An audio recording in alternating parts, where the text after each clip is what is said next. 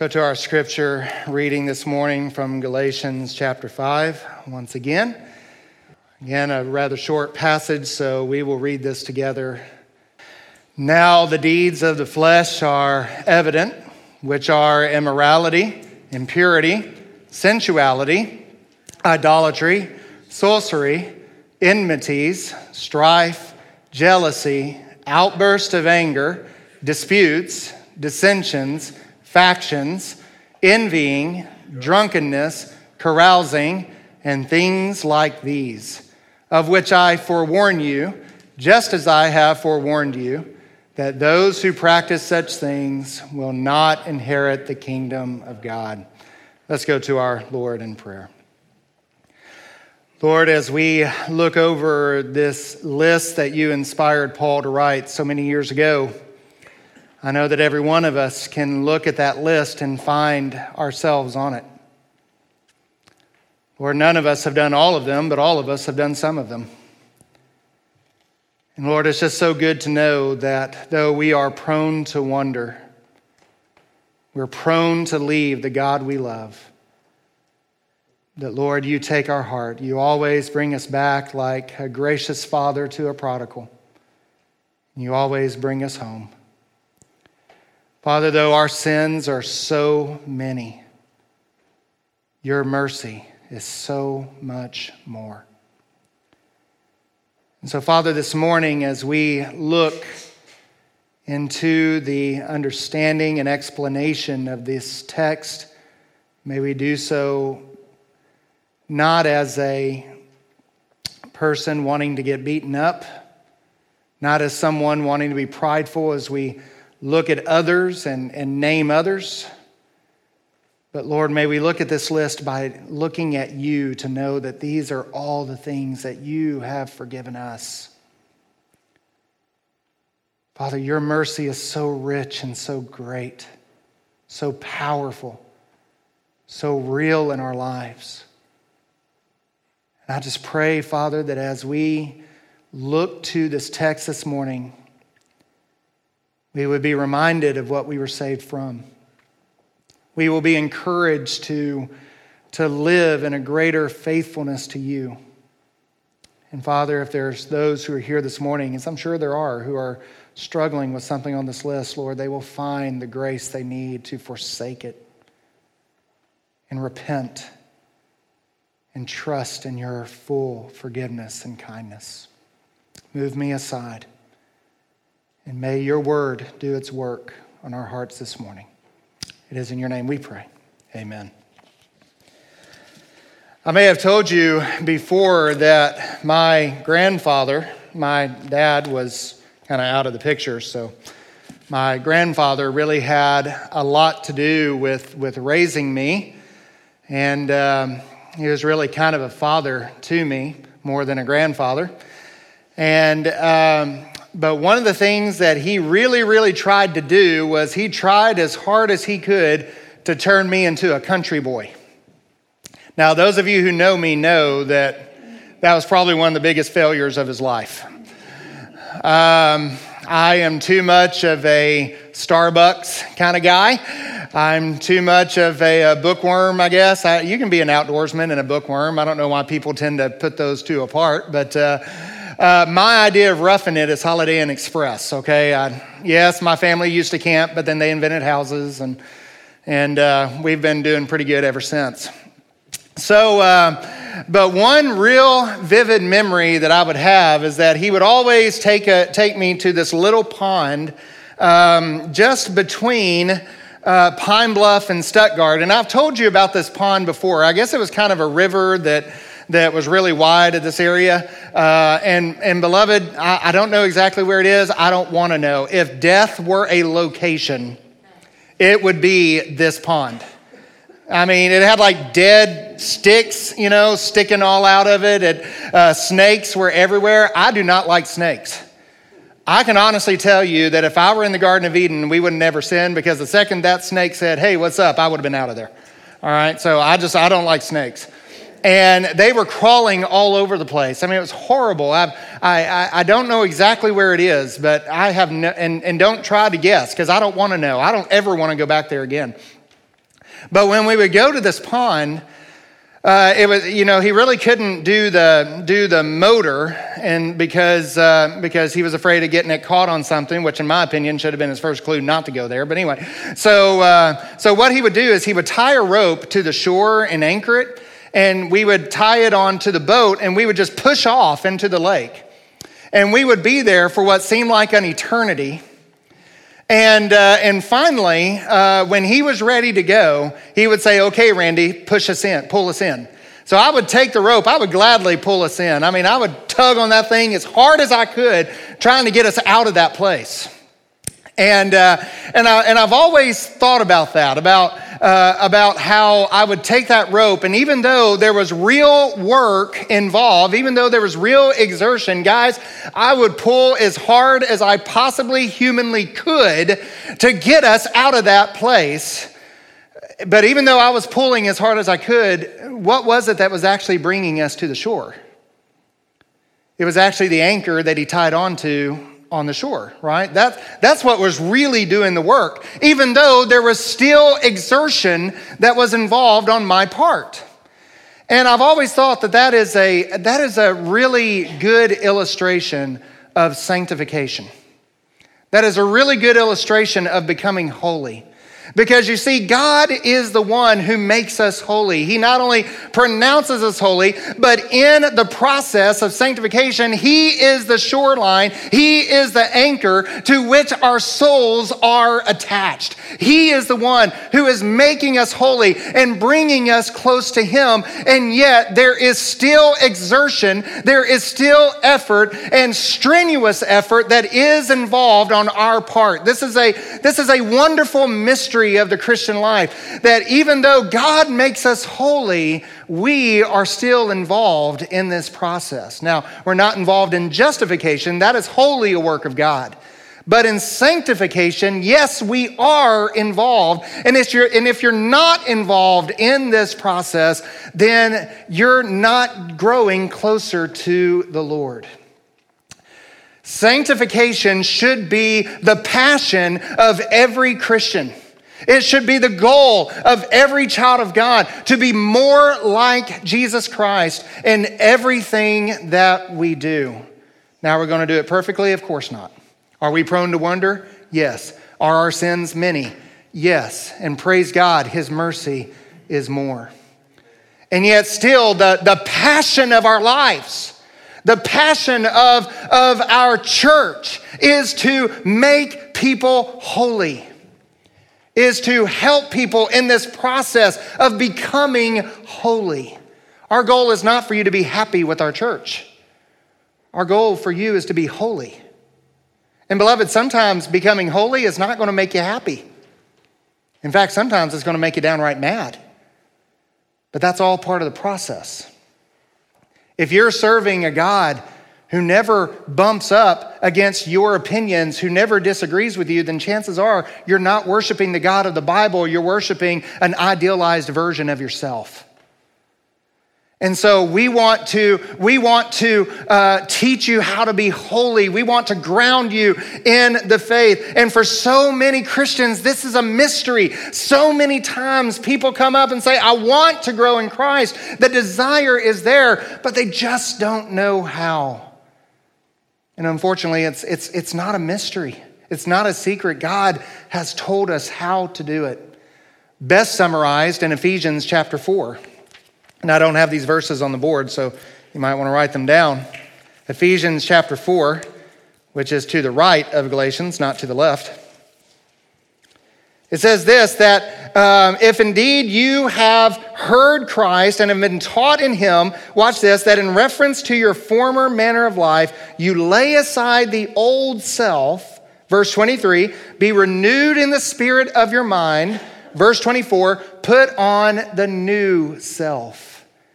Those are the three basic ingredients of the Christian life. And they are all over the Bible, all over.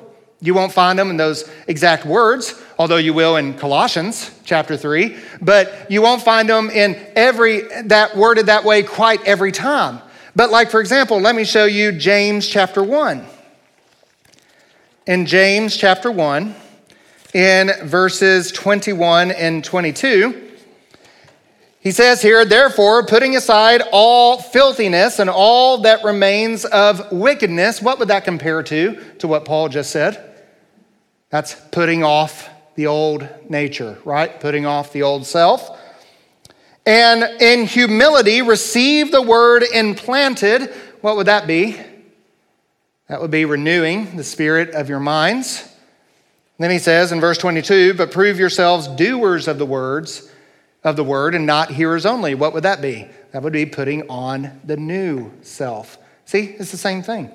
And by the way, we even find it in the Old Testament. Uh, the book of Psalms that is so instructional and so in, that, that teaches us how to be intimate with God, how to grow in every human emotion with God. It is introduced in Psalm chapter 1. And if you look in Psalm chapter 1, it says, How blessed is the man or blessed is the woman who does what? Who does not walk in the counsel of the wicked, stand in the path of sinners, nor sit in the seat of scoffers. What would that be? That would be putting off the old nature, right? Verse 2 But his delight is in the law of the Lord, and in, in his law he meditates day and night. What is that? That's renewing the spirit of your mind, right? Then in verse 3, he will be like a tree firmly planted by streams of water, which yields its fruit in its season. What is that? That's putting on the new nature. See, so these basic instructions are all over the Bible.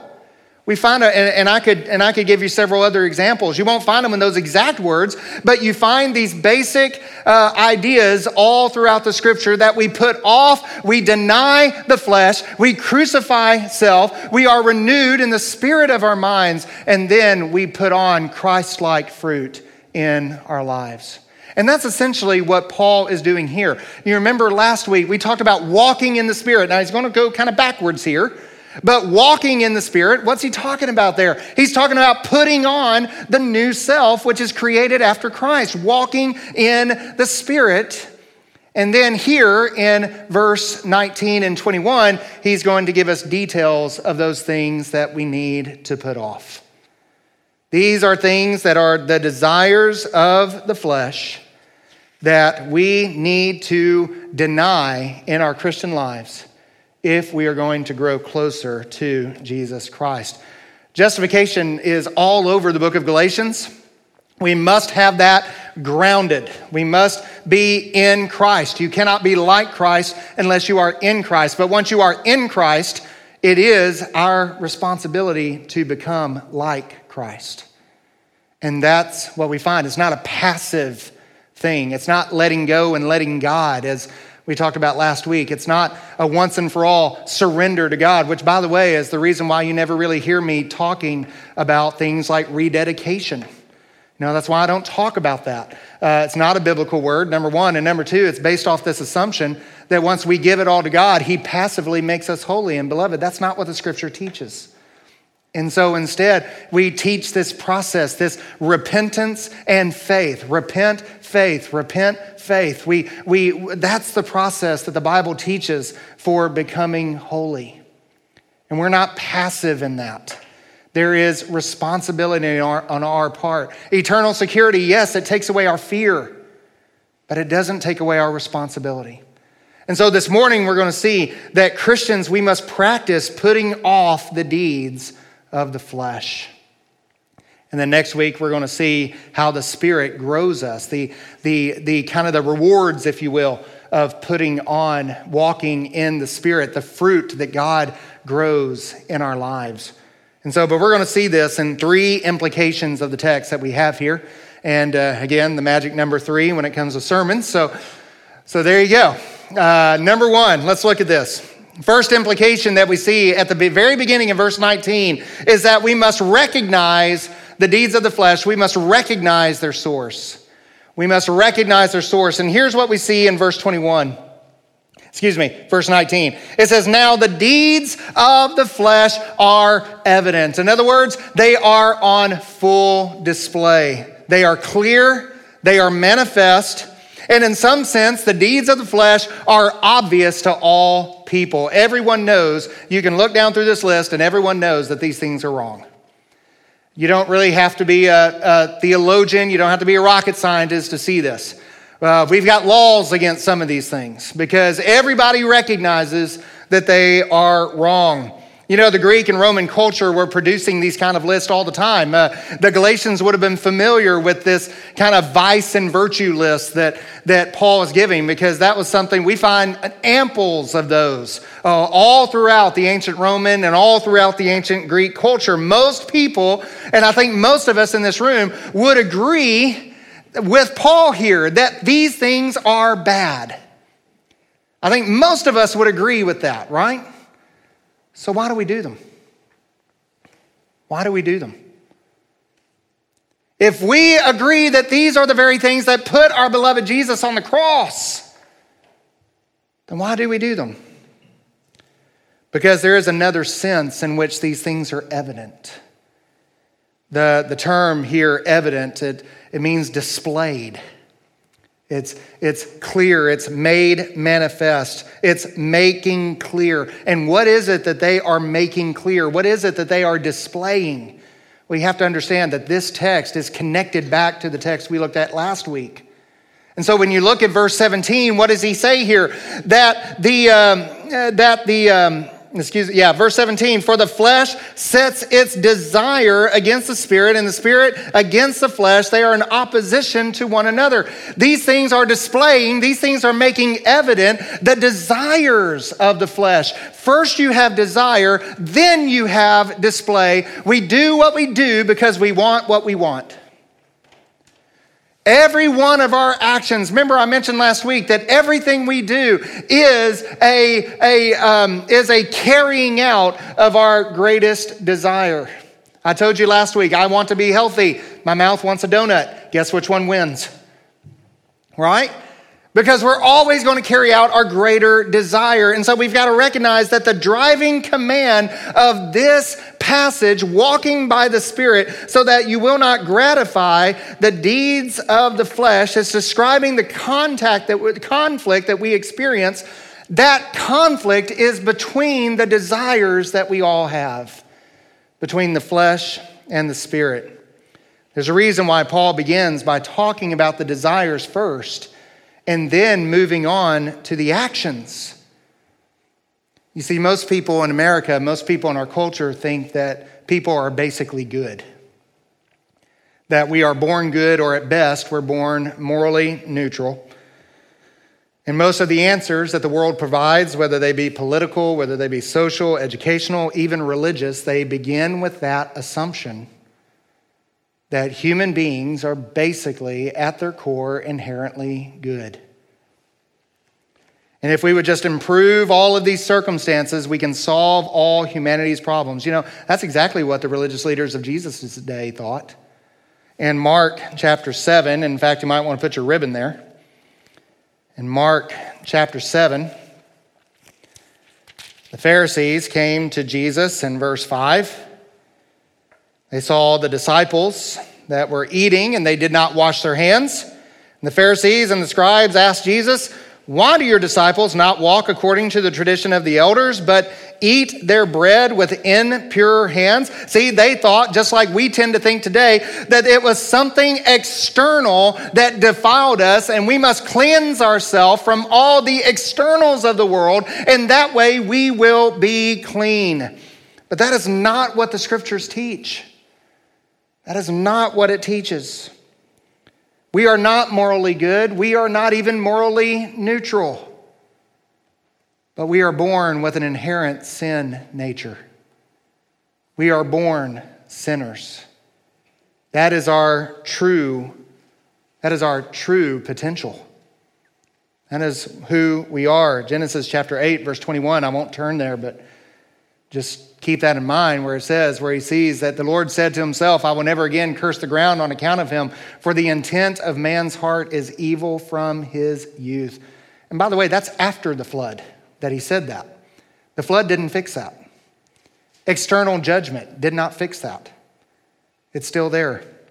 Psalm chapter 51, verse 5 he says, Behold, I was brought forth in iniquity, and in sin my mother conceived me. From our very conception, we are sinners.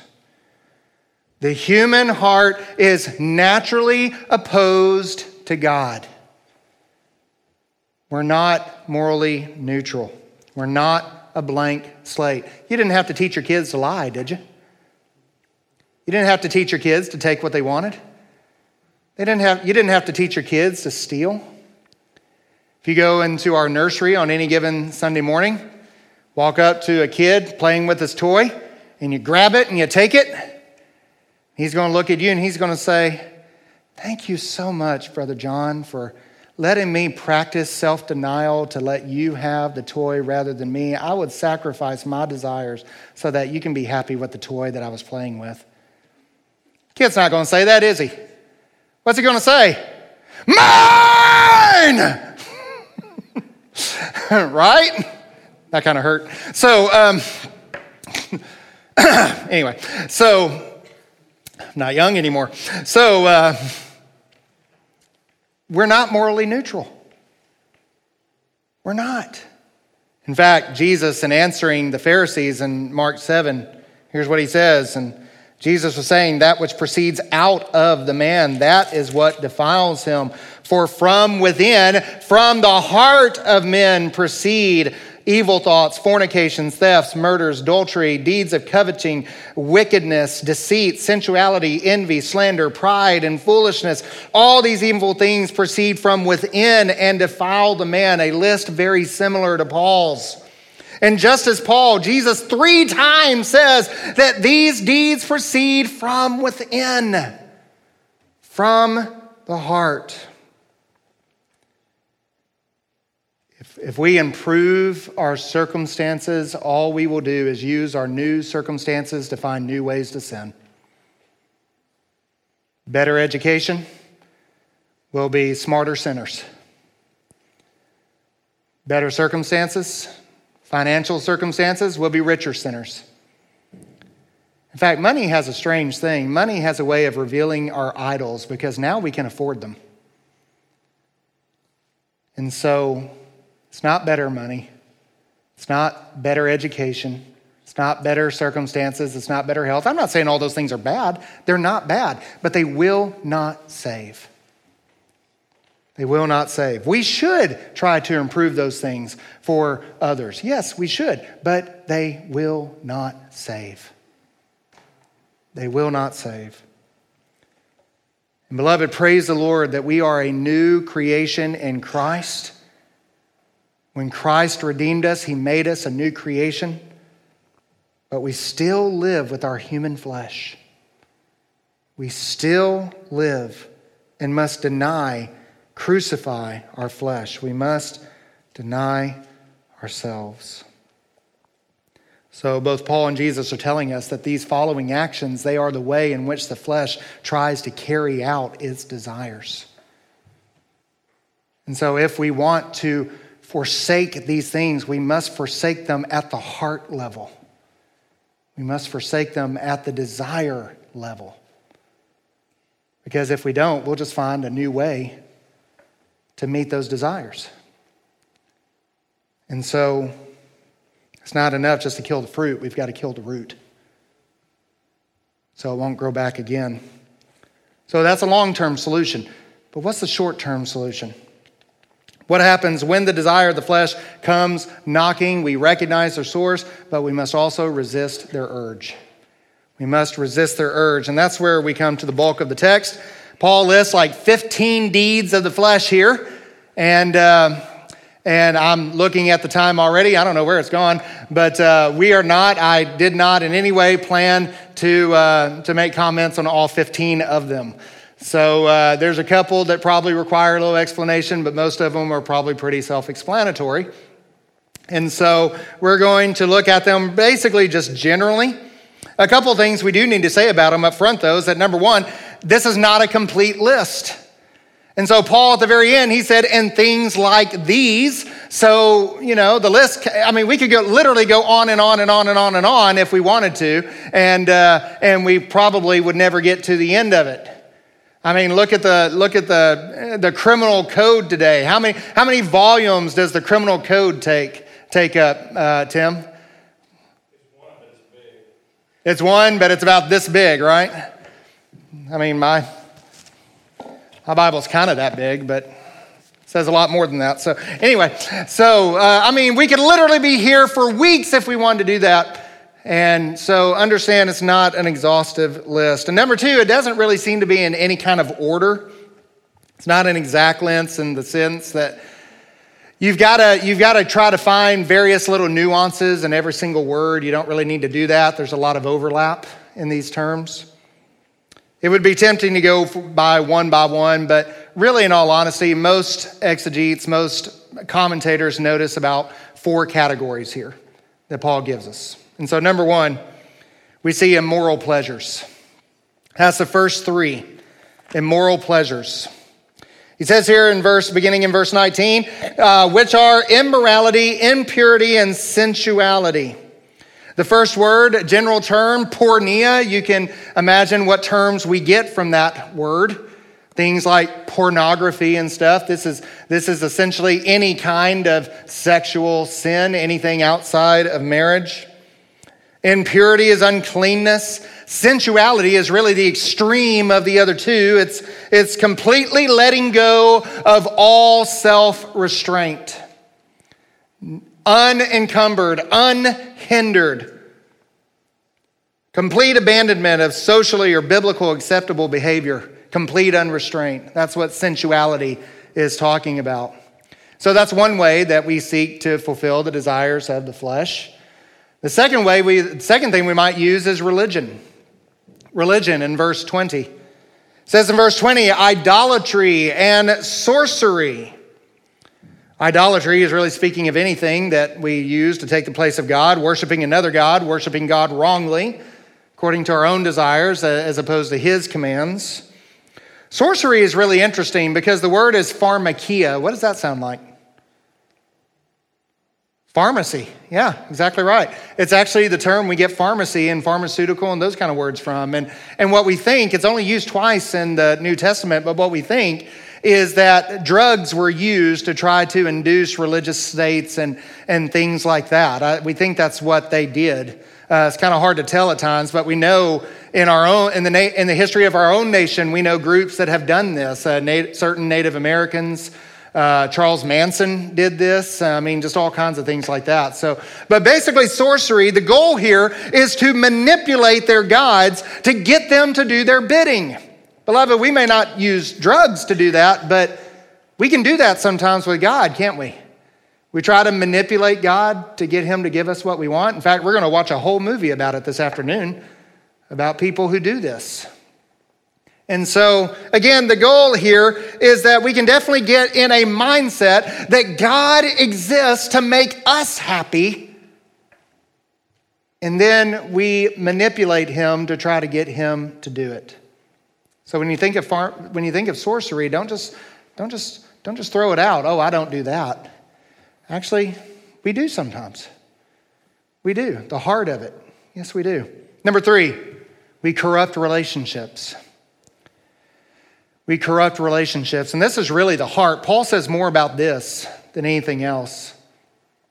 And uh, I think the reason why is because if you look up at what he said, remember what we talked about a while back. We said that. Um, that uh, you were called for freedom, verse 13, but do not turn your freedom into an opportunity for the flesh. But what? How do you know that you're denying the flesh?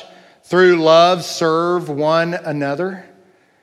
And so, what are the flesh actions that we see when it involves other people? I think we're seeing some of that here.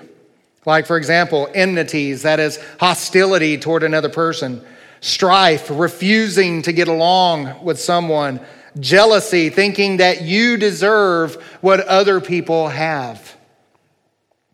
Outburst of anger, this is explosive anger, yelling, screaming, tantrum throwing, and such. Disputes, this is open conflict. Dissension, this is causing conflict in a self seeking kind of self promotion. I want to promote self, and so I, dis, I, I cause the church to be in dissent. Factions, splintering the community, promoting disunity. Or, as we call it in Baptist life, getting on those phones, right? We've done that, haven't we? Factions, envying, rageful jealousy, ill will toward another person. You'll notice just about all of these things promote self promotion, self, selfish ambition, acting, in our own interest against other people. The exact opposite that Paul says in love, serving one another. They're actually the opposite of Christ. Number four, avoidance. Avoidance. When we abandon responsibility, we seek escape or to forget or lose control. It's in verse 21. Drunkenness, carousing. And by the way, for drunkenness, I would include all sorts of inebriation or intoxication. You could, you could throw drugs in there, getting high, those kinds of things.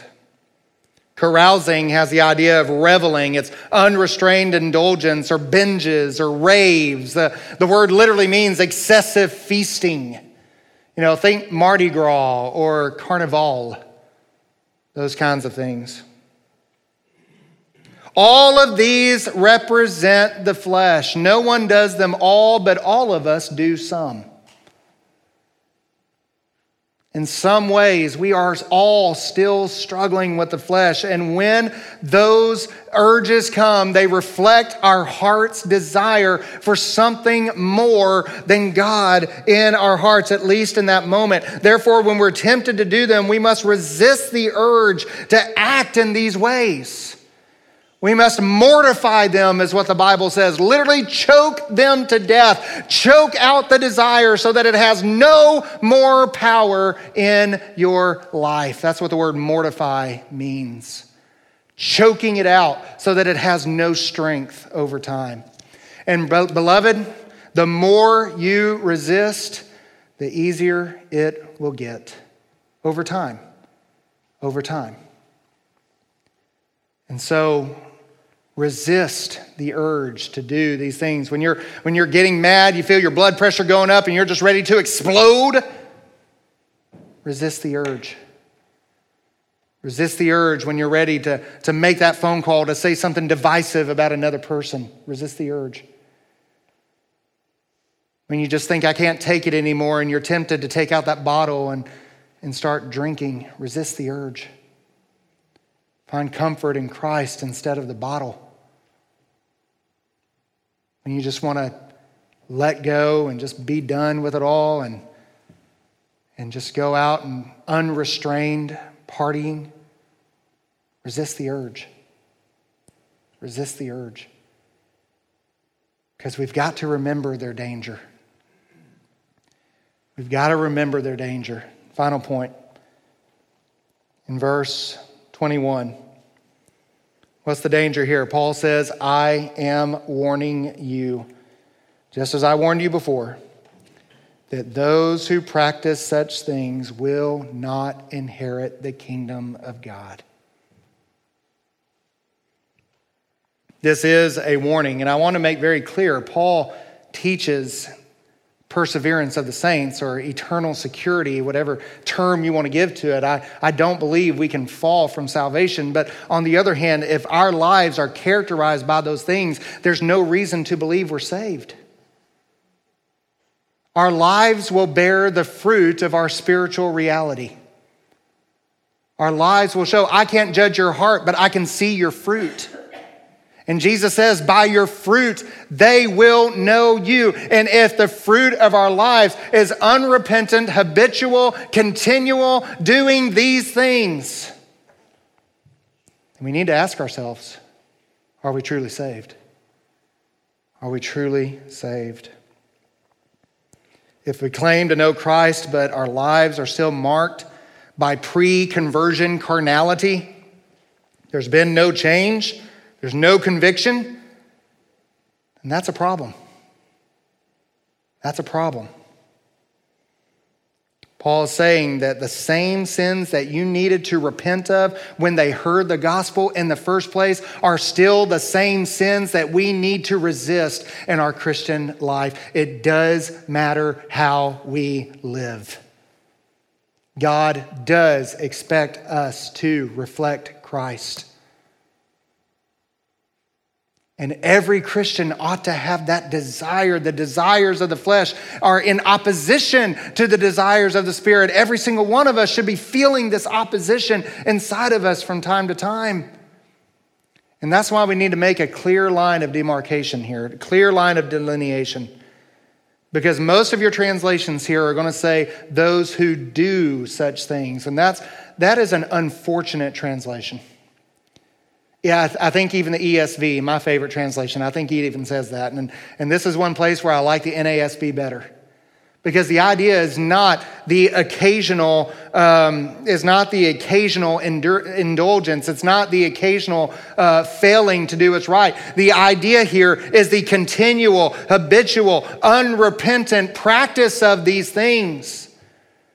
That's why the NASB, I think, correctly says those who practice these things, not just those who do these things. Beloved, if you are a Christian, but you have found that you're, you're thinking of things that you have failed in, in this regard, you're, maybe you're even thinking about something you did this week, then praise the Lord because God is revealing that to you and you are feeling conviction over it. Praise the Lord. If, if, if that is you, then you're not the one we're talking about. But if you are the one who habitually does these things, who are constantly doing these things, an unrestrained fleshly desire to get what you want, and you're willing to disobey God and walk over anybody and everybody to get your desires, then, beloved, you better check your heart. Because that is not what Christ has taught you in the gospel. I'm warning you with the same kind of of tension that Paul is warning you here. And if you get mad at it, good, you need to be.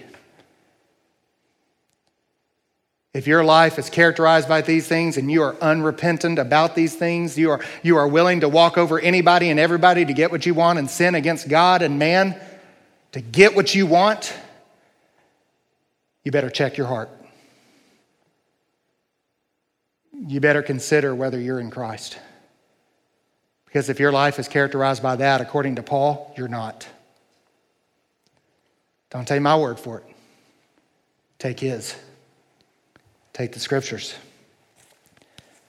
But, on the other hand, here's great hope. Here's great hope. Look over to uh, 1 Corinthians, not 1 Corinthians, 2 Corinthians chapter 3 for a moment. 2 Corinthians chapter 3.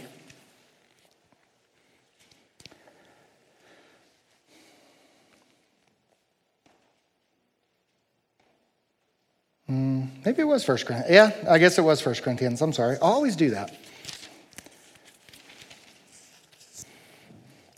1 Corinthians chapter 5, just like I said.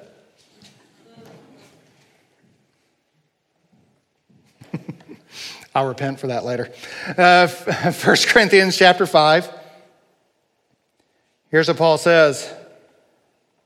He says in verse 8, actually, he's saying, On the contrary, you yourselves wrong and defraud. You do this even to your own brethren. Now look in verse 9.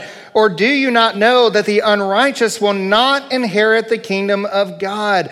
Do not be deceived. It doesn't matter what they confess. What matters is the fruit of their lives. And he says, Neither fornicators, nor idolaters, nor adulterers, nor effeminate, nor homosexuals, nor thieves, nor the covetous, nor drunkards, nor revelers, nor swindlers will inherit the kingdom of God. You say, Randy, where's the hope in that? Verse 11. Such were some of you. But you were washed, you were sanctified, you were justified in the name of our Lord Jesus Christ and the Spirit of our God. Beloved, you should be reading these verses in two ways. If you are someone who is not in Christ and you're finding yourself in this verse, then you should be wondering, you should be asking the Lord for the gospel. If you are someone who used to be characterized by these things, but now you're no longer characterized, beloved, you are not condemned. There is no condemnation for those who are are in Christ Jesus. Such were some of you, but you were washed. You are not characterized by these things anymore. Your identity is that you are a child of God. And where our, though our sins, they are many, His mercy is more. Where sin abounds, grace much more abounds. So, what if I'm a Christian and I'm struggling with these things? Before the service, I, I passed out a piece of paper and I, I, wanted to give you kind of a tool to leave with today. Um, I came up with this a while back uh, whenever I would, eh, for counseling, whenever I would counsel someone, they're struggling with sin, and I would tell them to keep a biblical journal and it kind of hit me that they didn't really know how to do that. And be honest with you, I didn't really know how to teach them. So I was praying about it and how to, how to find a process for them to do that's easy. And I was literally driving home from Jonesboro, and this came to my mind. If you're in my Sunday school class, you've already seen this. But uh, this is just a way to take the scriptures and use them to promote biblical change in your life. A practical, kind of step by step. And I've actually got another copy of it down here that's a half page. You can cut it and kind of slip it in your Bible if you want. But just whenever you are convicted of a sin that you have done, just remember word and prayer. Word and prayer. Number one, the W stands for word. I tried to come up with some other fancy W word that contained the scriptures, but I really couldn't. I guess because it's in writings. I don't know. But anyway, so the word is word. So that one ought to be first to remember. And, and find a scripture that deals with a particular sin you're struggling with. If you need help, ask me. No questions asked. Ask Brother Stephan, one of our, Brother Art, Brother Roy, Brother Ken, any, any one of our mature, godly men. They'll help you here. Or, you know, search Google nowadays. You can find good verses on Google. But reflect on that word, meditate on the passage, write down some clear observations. And then the O stands for occasion. Write down the circumstances, write down what happened. And this is important. What were you feeling when those things happened? What, what emotions were, were carrying on? And this one is extremely important. What were you telling yourself about that? Were you telling yourself, I don't deserve this? Were you telling yourself, I deserve respect? Were you telling yourself, I deserve this or that? And the responses and the results, you might write down based on the, based on the verse you're working with, what is a self driven response? And what were the results of that? What are some ways you could have responded? And then what is a scripture driven response based on, based on uh, the scripture you're reading? And what do you think the results of that might have been?